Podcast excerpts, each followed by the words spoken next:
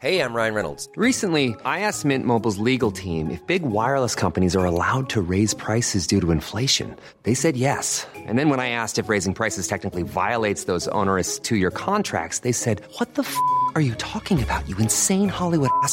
So to recap, we're cutting the price of Mint Unlimited from $30 a month to just $15 a month. Give it a try at mintmobile.com slash switch. $45 upfront for three months plus taxes and fees. Promo rate for new customers for limited time. Unlimited more than 40 gigabytes per month. Slows. Full terms at mintmobile.com. Le point. À 11 heures du matin, rive et eau sont au soleil. Le bleu de la mer se diffracte entre turquoise et bleu roi. Sa transparence, tout au bord, se nuance de rayons dorés. Se dessinent des embranchements, des massifs, des mirages de châteaux, déchiquetés par les courants. Entre des escarpements verdâtres, flottent des poissons de formes et couleurs diverses. Je crois distinguer, parmi eux, le poisson scribe, par sa silhouette arrondie, et surtout par ses traits à l'encre brune qui strient son revêtement de fines écailles. Il forme des lignes d'écriture irrégulières, échevelées, mais sur un fond de calme, un fond d'éternité. Le poisson scribe est le sismographe de mystères interdits à l'œil humain. Il ne trahit rien d'en faire le signe extérieur de son être, puisqu'entre son monde et le nôtre ne s'établira jamais un système d'équivalence. Le temps que je me déshabille et me jette à l'eau, le poisson scribe a disparu, offert à de mouvants messages giclés des profondeurs. Alors, j'ai commencé de nager vers le large, le long de la côte. J'ai dépassé le fanal de fleurs violettes, la muse mutilée, la piscine de Kafka, la folie de l'anglais, la terrasse du dernier jour de bonheur de Casanova et les reflets de demeures anciennes au salon de musique depuis longtemps abandonné. Des petites filles m'ont fait bonjour de la main. Un cormoran a émergé presque sous mon nez. J'ai poursuivi, swimmingly, nageusement. Bonjour Chantal Thomas. Bonjour Valérie Marin-Lamélé. Et merci pour cette lecture extraite de votre dernier euh, bébé nageur, si je puis dire, soit Journal de nage, qui vient de paraître aux éditions du Seuil. Alors le chemin du jeu, JE, s'est augmenté de plusieurs livres depuis Souvenir de la marée basse, où vous décriviez votre mère, amoureuse de la natation, passion dont vous avez hérité, suivi de Sable et de Neige avec le portrait d'un père trop tôt disparu, et bien d'autres depuis, qui commencent à former comme un portrait de vous, né donc le 20 janvier 1945 à Lyon. Un portrait au milieu de ceux que vous lisez, que vous étudiez, que vous rencontrez dans votre vie voyageuse. Surtout, je vous dis un immense merci pour avoir traversé tout Paris depuis vos buts de Chaumont jusqu'au studio du Point dans ces journées de juin 2022 tellement remplies puisque jeudi 16 à 15h, Dany Laferrière vous reçoit sous la coupole au fauteuil numéro 12, celui de Jean d'Ormesson. Et on a déjà envie de chanter Il y a de la joie, tant ce sentiment traverse vos trois univers, envers et contre tout. Alors, euh, votre parcours, nous allons y faire quelques étapes au long de cette causerie en prenant pour guide les lettres de l'alphabet qui est votre matière première euh, et une matière qui vous a mené à l'Académie française. Et bien justement, on va commencer par l'Académie et euh, par euh, une simple question. quel chemin vous a mené à l'Académie ou est-ce que c'est l'Académie qui est venue à vous? Comment, comment ça s'est fait? C'est un peu dans les deux sens, mais le chemin qui m'a mené vers l'Académie, il est assez ancien puisqu'il est lié à une sorte de rêverie à partir de textes du XVIIIe siècle et euh, à travers les lettres surtout de Madame du Défunt ou de Julie Lespinasse, mais surtout Madame du Défunt, la manière dont elle se passionnait, ces femmes, pour l'Académie française, les discours d'Académie, les élections. Et, et, je me disais que c'était un peu triste quand même qu'elles ne vivent ces histoires que par procuration, que d'une manière indirecte. Et, donc, en les lisant, je me disais, mais au fond, elles n'osent même pas se projeter, elles ne peuvent pas, même en pensée, se projeter vers elles élues à l'Académie française. Et, et j'ai appris depuis que, que il y avait eu une proposition euh, que Julie Lespinasse entre à l'Académie française, mais ça avait été immédiatement rejeté. Ah bon? Oui, oui. Par d'Alembert. Qui, qui d'ailleurs avait précisé que hum, on devrait garder sur les 40 sièges de l'Académie, 4 pour les femmes. Ah ben on y est. Oui, c'est très étonnant. Donc c'est en rêvant un peu le XVIIIe siècle, en passant devant le bâtiment, qui est d'une beauté incroyable, que, que l'Académie française est entrée un peu dans mon univers, mais sans que je, me, sans que je rêve ou songe même à y entrer. Et c'est la, présence de certaines personnes et, des élections successives de quelqu'un comme Jean, comme euh, d'Ormesson ou, Daniela Ferrière ou, Éric Orsena ou Daniel Salnave, des personnes avec qui je, je, travaille ou en pensée en tous les cas, ou Florence Delay, qui m'ont euh, je me suis dit, en fait, c'est aussi un espace euh, contemporain de, personnes qui font des choses euh, passionnantes, où, je vois euh, Barbara Cassin qui, était au CNRS. Donc, il y a comme des espaces intellectuels partageables. Alors, on aurait pu poursuivre à la lettre A avec Arcachon, qui est votre ville chérie, avec l'amour libre aussi. mais on va passer, comme nous n'avons pas un temps fou, à B comme Barthes comme Thomas Bernard, comme Nicolas Bouvier. Alors, est-ce qu'on on peut aujourd'hui, à cet instant, vous poser la question, après votre pour Roland Barthes exercice d'admiration envers euh, cet écrivain hypersensible, amoureux de la langue, de la littérature et de la photo, dont vous avez été l'étudiante, est-ce qu'on peut vous demander, bien des années après, euh, comment résumer ce que vous devez à Roland Barthes? Je lui dois le, le, désir euh, explicite d'écrire. Et je crois que jusqu'à ce que je le rencontre, vers 1978, un peu avant, euh, sans doute je désirais écrire, mais je ne me le formulais pas exactement. Et c'est avec lui, quand j'ai proposé un sujet de thèse euh, sur Sade, et la manière dont il a répondu, c'est-à-dire non en directeur de thèse, mais en écrivain, euh, que j'ai senti que c'était euh, le chemin ou le cheminement qui, me passionnait. Et, je lui dois ce, cette manière d'être euh, un peu en retrait, d'être le contraire d'un professeur autoritaire et, surplombant, et de se placer tout de suite dans un rapport de complicité d'écriture. Et je lui dois aussi son, sa direction majeure qui est de, de ne jamais séparer la recherche intellectuelle de l'émotion. Ce qu'on sent beaucoup dans, dans, votre dernier livre encore, dans Journal de nage, Chantal Thomas.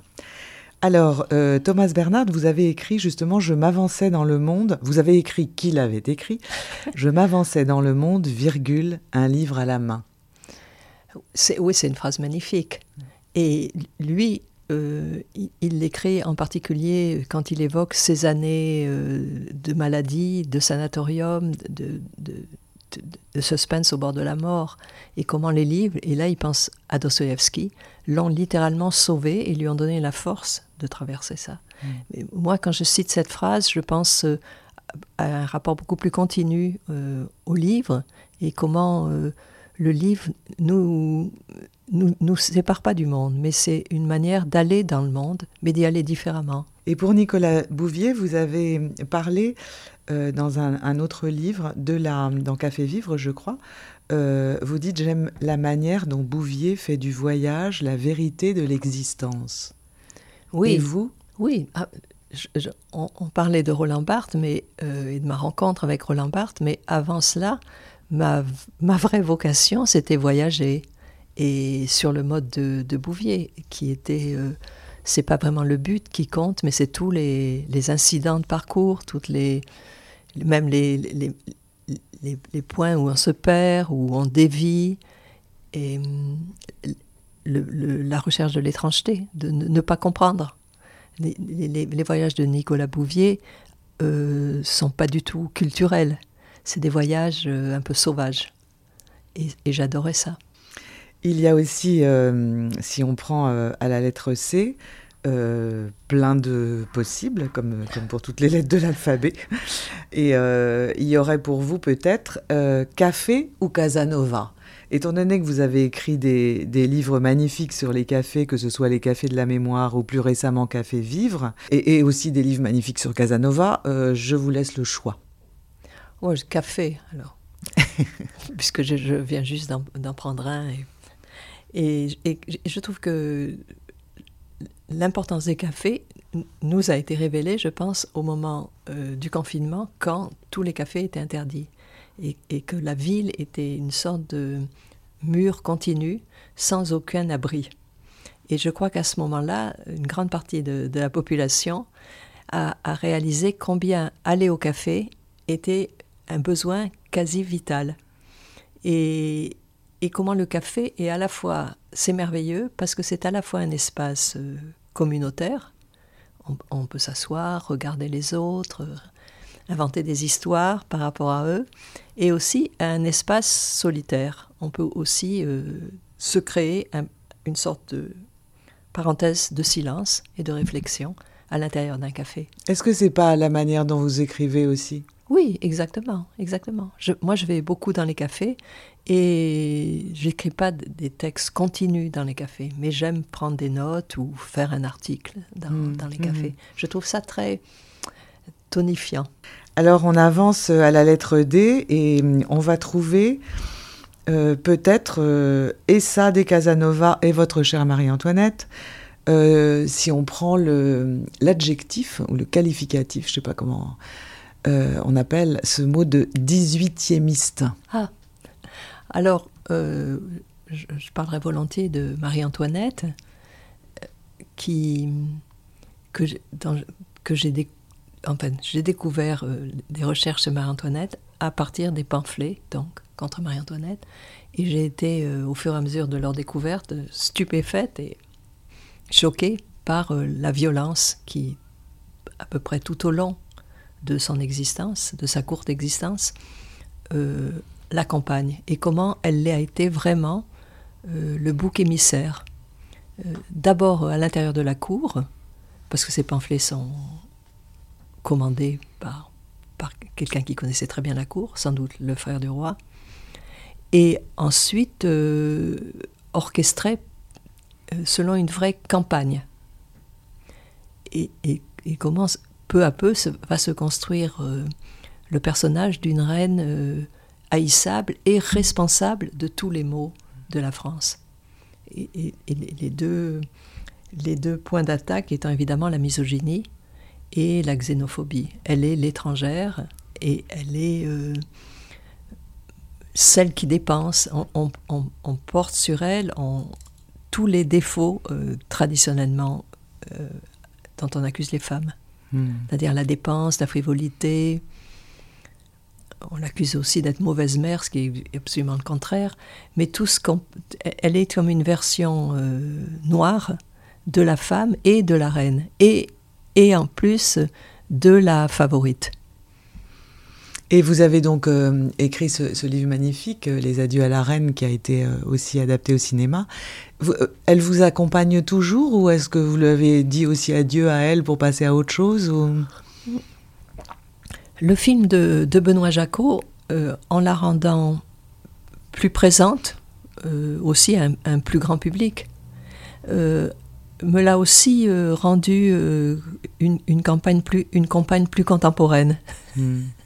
Donc, euh, je pense à elle, mais à travers évidemment la narratrice, c'est-à-dire euh, la lectrice adjointe. Donc, je pense à. Oui, je suis accompagnée par une certaine idée de Versailles, à la fois de la splendeur de Versailles et euh, de la d'un monde qui s'achève avec Marie-Antoinette. Donc mmh. oui, quelque chose continue. Mmh. Alors, euh, vous ne croyez pas, euh, chère académicienne, qu'à la lettre D, nous allons nous passer du dictionnaire. Donc, euh, quand vous écrivez, est-ce que vous vous servez du dictionnaire? Oui, je me, je me, sers du dictionnaire, pas, pas énormément. Et hum, quel est votre mot préféré? Vous avez le Océ droit de... Comment? Océ Océan.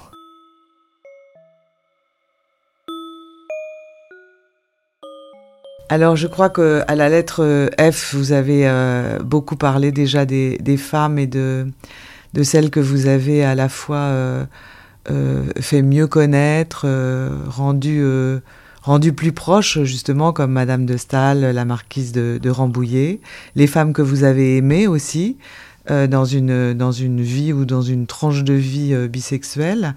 Est-ce que euh, vous, avez en, ligne de mire ou, de ce que vous voyez dans la société euh, un, combat encore à mener ou quelque chose qui vous tiendrait à cœur pour, euh, pour, les femmes? Oh Il y en a plusieurs. Il y a d'abord ce qui est en train de se passer aux États-Unis, où le droit à l'avortement va certainement être suspendu. En tous les cas, il sera décidé pour chaque État.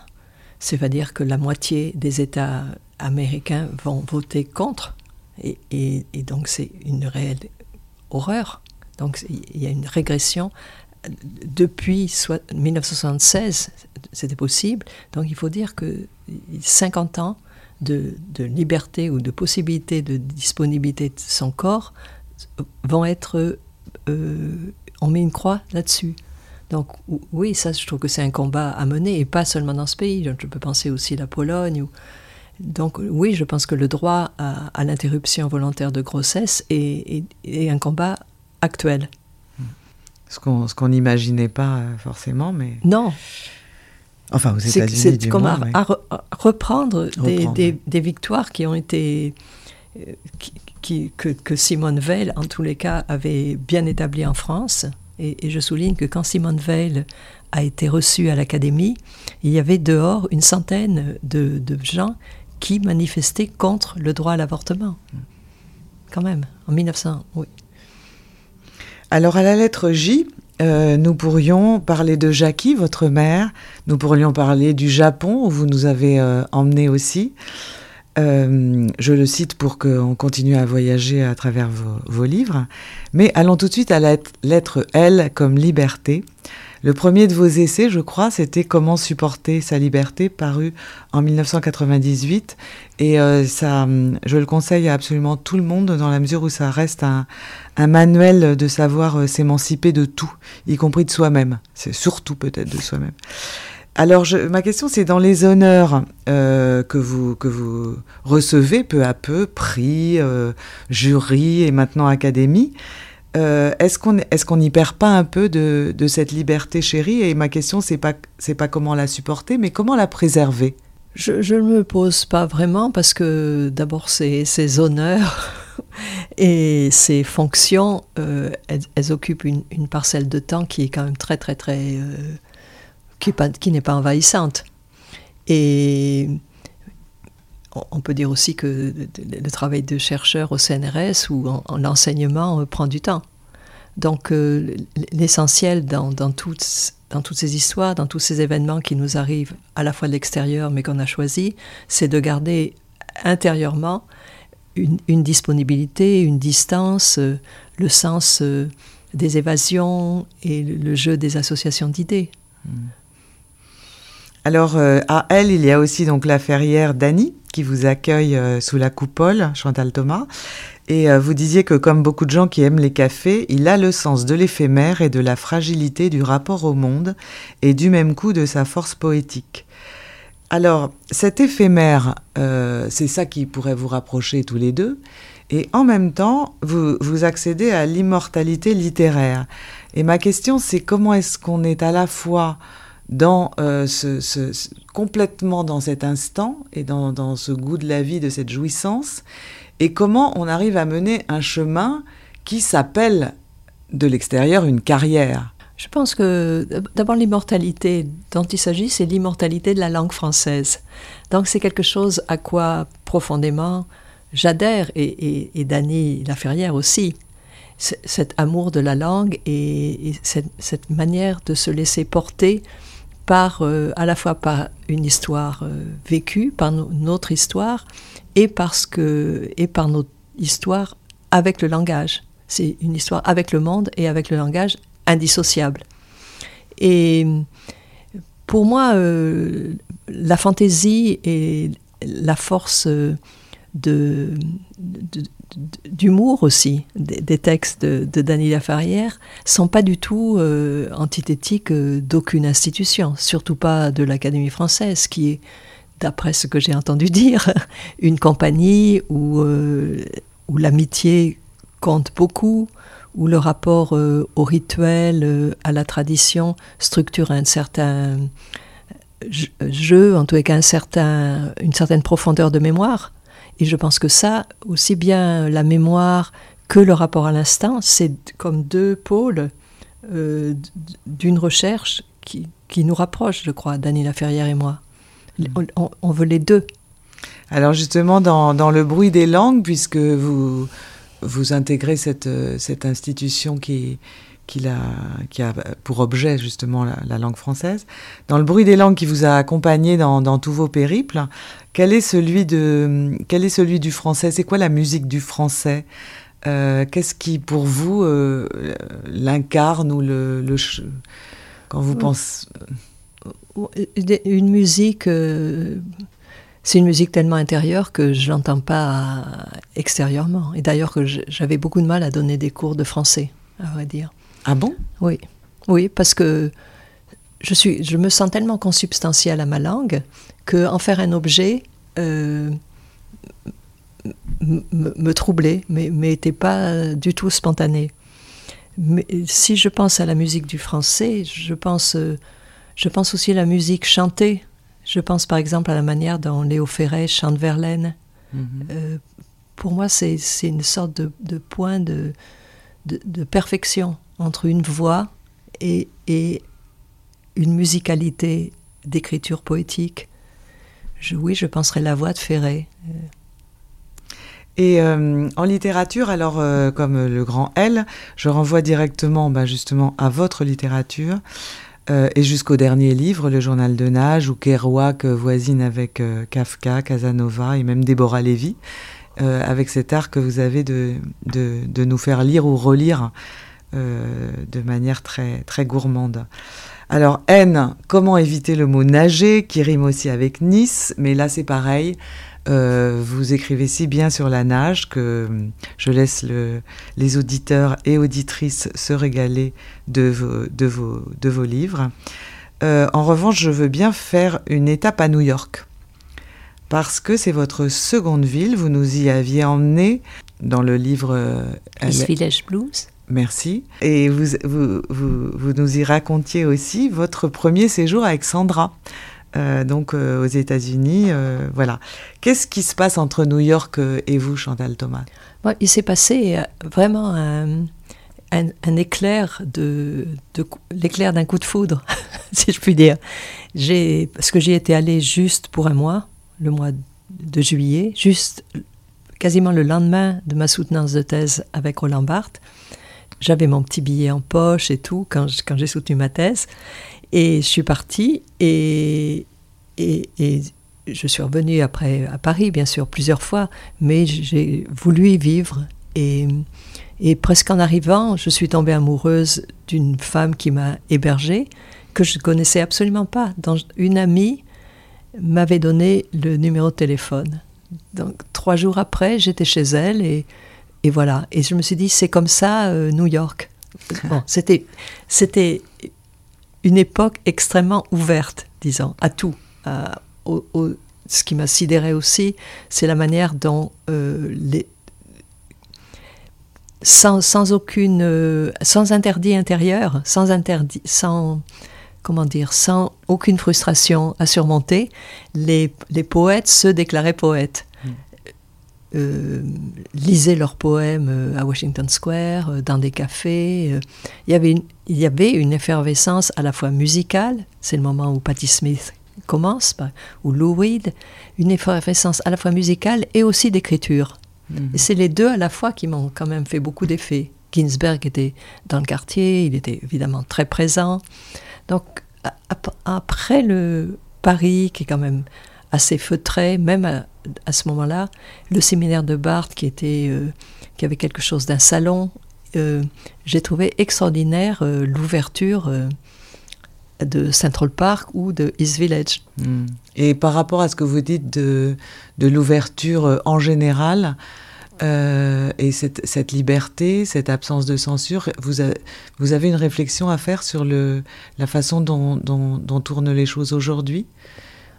Oui, bah c'est d'autant. Euh, je dois dire que ce retour de la censure, euh, de la, de la, des sanctions, c'est quelque chose d'absolument épouvantable.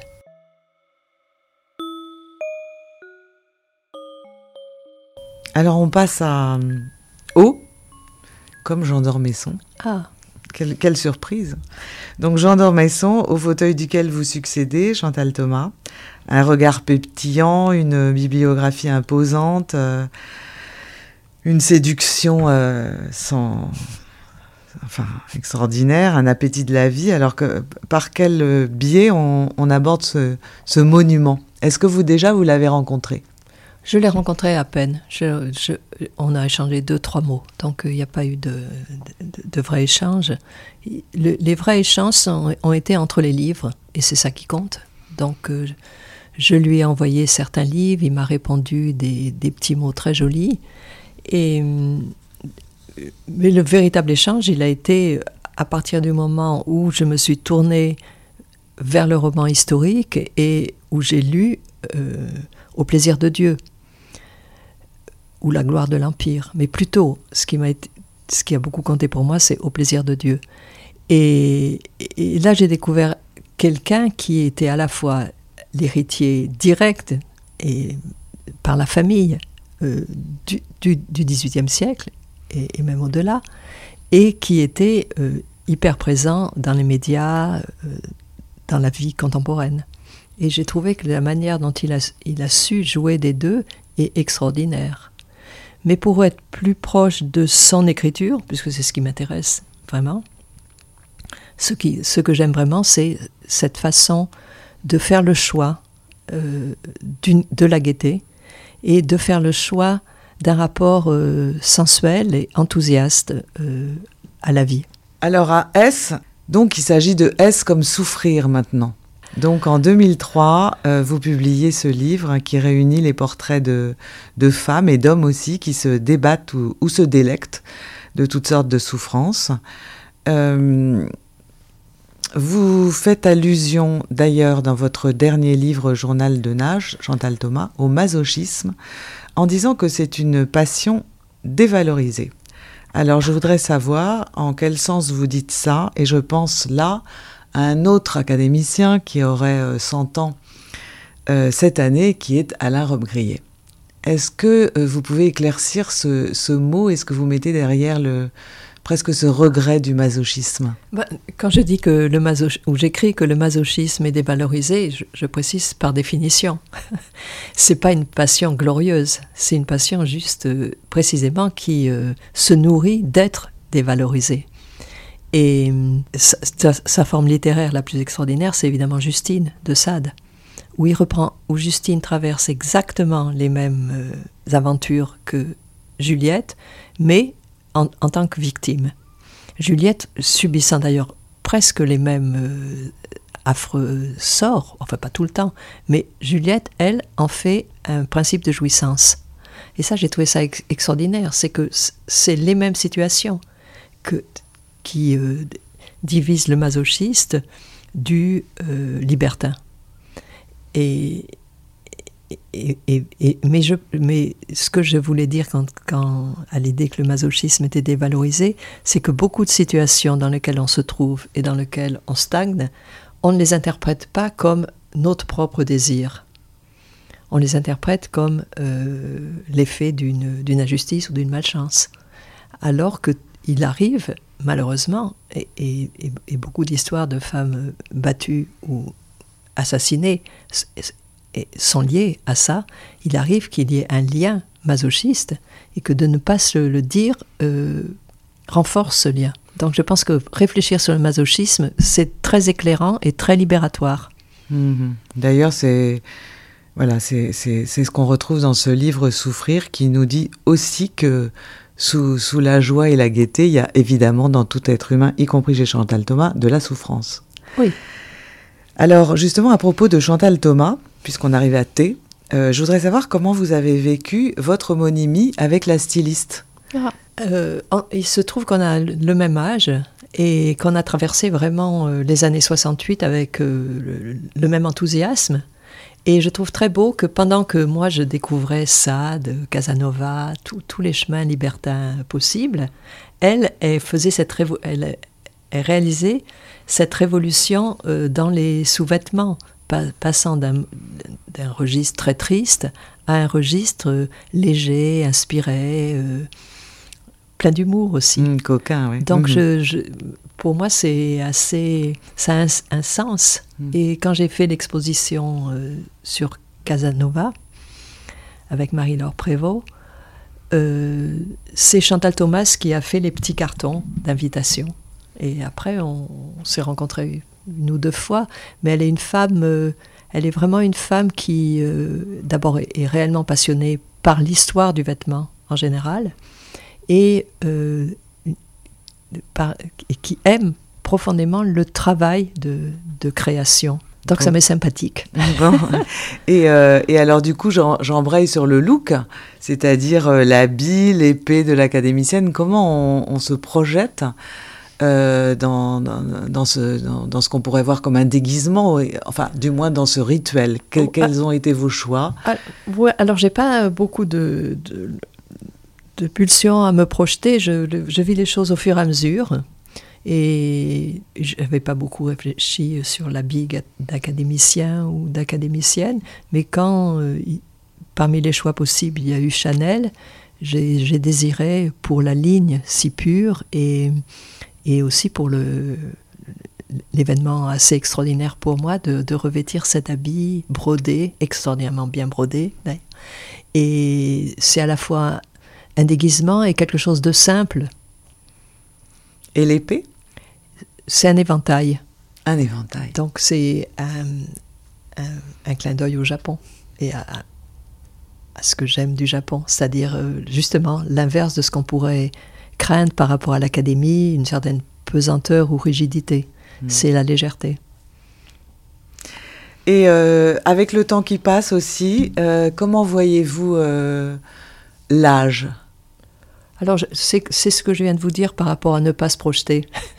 C'est-à-dire je Vous ne le voyez pas je me projette pas vers. euh, j'ai pas j'ai pas des visions temporelles fortes. Je suis assez euh, dans le moment. Alors, on aurait pu aller euh, jusqu'à jusqu'au V de Versailles euh, et aussi au-delà des lettres, euh, vers les images, le cinéma, les photos qui font aussi euh, partie de, de- de vos livres. Euh, il y a euh, un, un des derniers romans de Béatrice Beck euh, qui est intitulé Plus loin mais où? Est-ce que cette phrase vous inspire? Bah oui, elle- je pense qu'elle est, elle est sans réponse. Elle est plus loin, mais où? Oui. Mais plus loin, en tous les cas. Voilà. Alors plus loin et toujours avec les mots qui, qui sont les vôtres et qui sont vraiment porteurs de, de quelque chose de très précieux. Exemple, chaque matin contient une occasion de départ et une chance d'aventure émotive, intellectuelle, la recherche d'une certaine qualité de vibration. Je pense, Chantal Thomas, que ces vibrations ont résonné euh, pendant cet entretien dont je- dont je vous remercie beaucoup et euh, que l'Académie vous garde tel qu'en vous-même, nageusement. Ah, merci. Merci beaucoup. Le